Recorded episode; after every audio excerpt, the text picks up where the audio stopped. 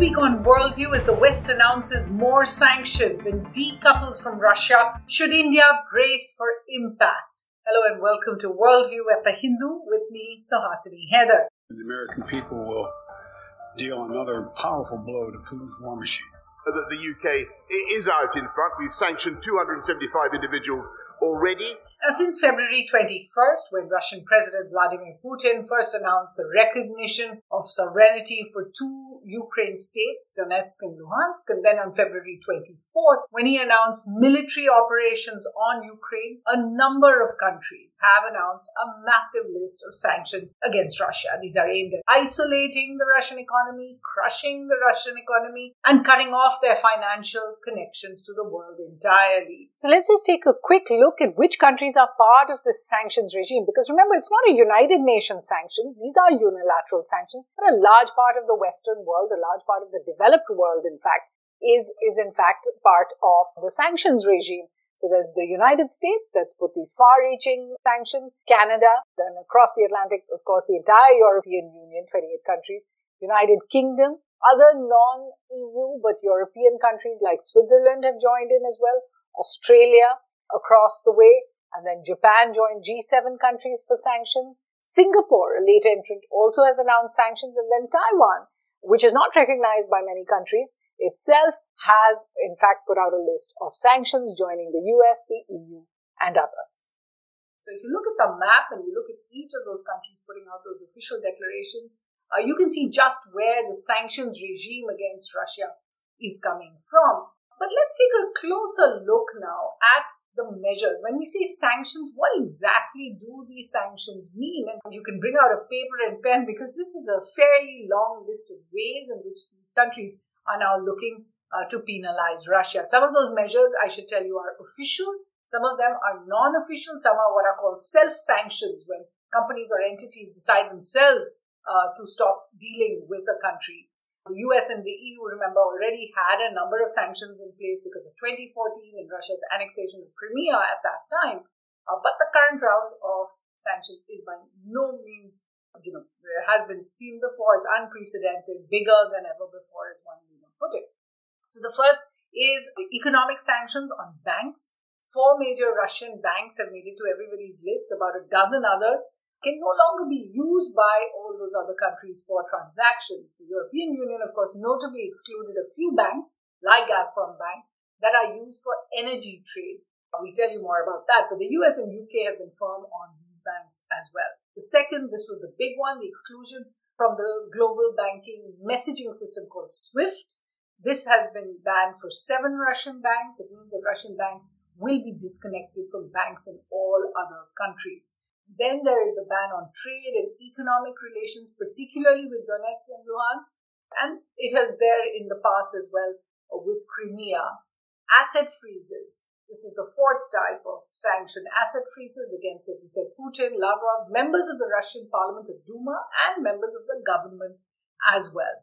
The fifth is a ban on financial services to designated Russian companies. So there are many Russian private companies that are seen as supporting the government, and those have been banned as well from accessing international financial services. There's the sixth is the ban on overflight of European airspace to begin with, access to Russian planes into Western airports. This is clearly going to mean that very little travel in and out of Russia will actually be allowed.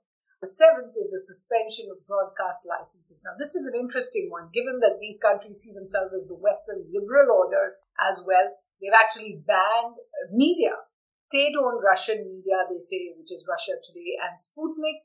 But then we've seen cable operators dropping Russian channels in many countries. RT America as well has closed down on its own.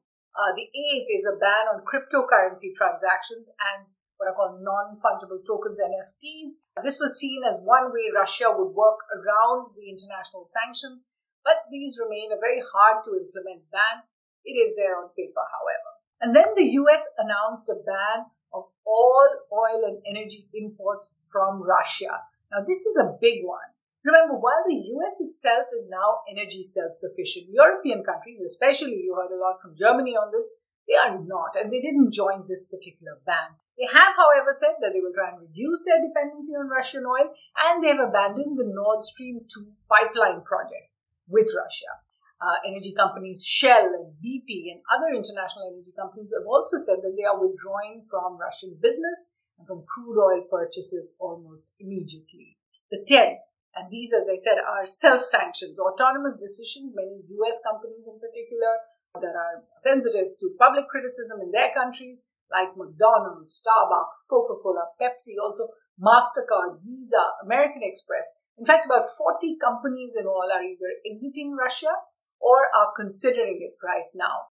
The 11th was sanctions not just against Russia, but against Belarus as well for supporting Russian military actions. And so Belarus has come under a new slew of sanctions in the past few weeks. And the 12th and the last, and this is in a way very interesting, these are the social and cultural sanctions, if you like, or a decoupling of uh, in the cultural sphere. Although EU leaders have said consistently they are not against Russians, it is clear that Russians in their countries are now facing the brunt of the anger against Mr. Putin.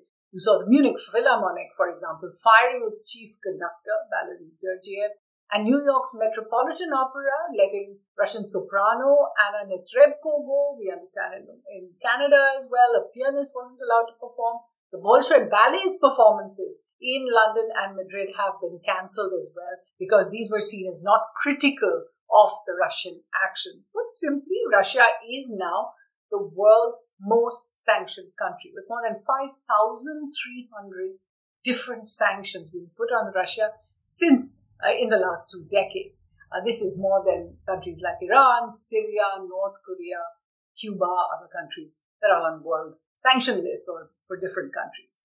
The hope is, of course, to put enough pressure on Russia to immediately stop its bombing of Ukraine withdraw troops. But the impact of the scale of decoupling is not short term. It will be long lasting. And just take a look at where all we can see the impact. Of course, the intended impact is on the Russian economy. And we've already seen the GDP estimates come down, the stock exchange frozen, the ruble has dropped 30% against the dollar, inflation in Russia rising to 9% and over that. The second is to the global oil and gas market. The international market has been on fire, has thrown into a tizzy went up, went down, but it did hit a high of $139 a barrel at one point. Overall prices have jumped more than 30% since Feb 24th. Now remember, Russia produces about 12% of the world's oil, about 16% of the world's natural gas. It is the world's largest oil exporter, about 7 million barrels of crude and petroleum products a day. Uh, and a majority of that was going to countries that now support sanctions. So you can imagine the impact of both in Russia and outside of it. Agricultural exports. Russia is a major exporter, but then Ukraine, this is something not looked at so closely, supplies about 12% of the global wheat exports, 13% of corn exports, and now the world is going to find, have to find alternatives, at least in the short term. Then there's metals and mineral supplies. Remember, 40% of the world's supply of palladium and, and about 70% of the global supply of neon comes from Russia and Ukraine, respectively. These are very much needed the semiconductor chips, and you'll hear much more about these metals in the next few months. And then there is, of course, defense exports. This is something you know well in India. Russia is the world's second largest defense hardware exporter, second only to the United States. It accounts for 20% of global weapon sales and it sells to more than 40 countries in all. So when you look at this swathe of sanctions and the kind of impact they're going to have, in what ways must India really brace for impact. And we're going to look at some of the areas of impact. There will be many more. To begin with, of course, there is the economic impact for India. This is what the Modi government has to focus on. To begin with, the price of oil will go up. Inflation and food prices have already been soaring for some time. With state elections over, the Modi government is expected to begin raising oil prices once again. The overall domestic economy will be hit by this consumer sentiment in response. In particular, remember the US has banned Russian oil and is depending on its own reserves. So US oil will be more scarce for India. So we will have to look for more alternatives. India doesn't actually get much of its energy from Russia at present, but will Russia put so many discounts and tempt New Delhi with that? That's one question. Uh, what would be the cost of buying Russian oil at this time in terms of other countries? Remember when the US was, in fact, sanctioning Iran some years ago, they were able to actually uh, the Trump administration succeeded in getting the Modi administration to agree to stop oil imports from Iran. Is that going to happen now? Because India lost quite a lot of money on uh, that decision. So that becomes another question. Then the second impact that India has to brace for is the uncertainty. We've already seen the rupee crash to its lowest ever, more than 77 rupees to the dollar. This is going to make imports more expensive. However, India's non-weapon, non-oil trade with Russia is quite small. It's about 1% of India's trade in oil, and that is not expected to affect India too much. Third area is citizens, and now that the government has helped facilitate the return of about 20,000 Indians from Ukraine, let's not forget there are still about 15,000 Indians in Russia as well. Any impact, uh, either of India's foreign policy choices or of the Russian domestic situation, during this conflict will really be felt by them. Then there is India's choice on sanctions that it really has to look at more closely. India says we don't accept unilateral sanctions, but when they are so far, far wide ranging, you have to look at the strategic costs of the sanctions regime. Is the world going to be divided between those who follow sanctions and those who don't? A dollar world for some transactions, a non dollar world for other transactions, a SWIFT bank transaction world and one which uses others like China's CIPS and the use of the renminbi, the RMB for trade. India, remember, has already used banks and rupee ruble trade to pay its advance payments on the S-400 missile system. So is this going to be the modus operandi? But as we said, it's not just about the economics. There is also the strategic cost. And I mentioned S-400, but we really dealt enough with the US's choices on S-400 those related to old CAATSA sanctions. What will the US do now if India refuses to accept the new sanctions? Given 60% of India's military hardware is from Russia, it needs spare parts from sanctioned entities. Given that there are more deals in the pipeline with Russia, include those that require Russian investment in India, like the one for rifle production in Uttar Pradesh, and more, most importantly, that India's most salient defense export at present the BrahMos missile, uh, just sold to the Philippines, is also done in collaboration with Russia. Can India walk away from all of that, or is it going to face costs if it continues? Then there is the fact that with the West making it clear that this is a with us or against us type of situation, they want to go after not only Russia, but anyone who supports Russia. Which way will India go on the multilateral stage? On a, on a previous Worldview episode, we spoke about the impact of India's abstentions at the United Nations. So far, remember, India has abstained on three UN Security Council votes, two UN General Assembly votes, two votes at the Human Rights Council, one at the International Atomic Energy Agency. So, is there going to be a cost for this, given that European countries certainly, and we've heard from ambassadors here, uh, saying that India's abstention is not neutrality. It is being seen as support for Russia. There's then the question of with Russia getting more and more cornered, can India actually count on Russia to do the right thing, to have its back in its dealings with India's adversaries like China and now with Pakistan? This is again another question many in New Delhi are grappling with. And then the opposite side, with the US, EU, UK more focused on the war with Russia, how much space will they have for cooperation in the Indo Pacific and the threat of China? President Biden held a Quad summit. The EU held an Indo Pacific ministerial last week to make the point that they were still focusing on the Indo Pacific and ended up really putting discussions on Russia's war in Ukraine at the top of the agenda. So uh, that pretty much tells you what that dilemma is. Now, clearly, the new sanctions that have been unveiled by the West are not just punitive measures. They are aimed at bringing down a new version of the Iron Curtain that cut Russia and its allies from the West and its allies for four decades. India's choices were actually easier then, as the world was not as interconnected.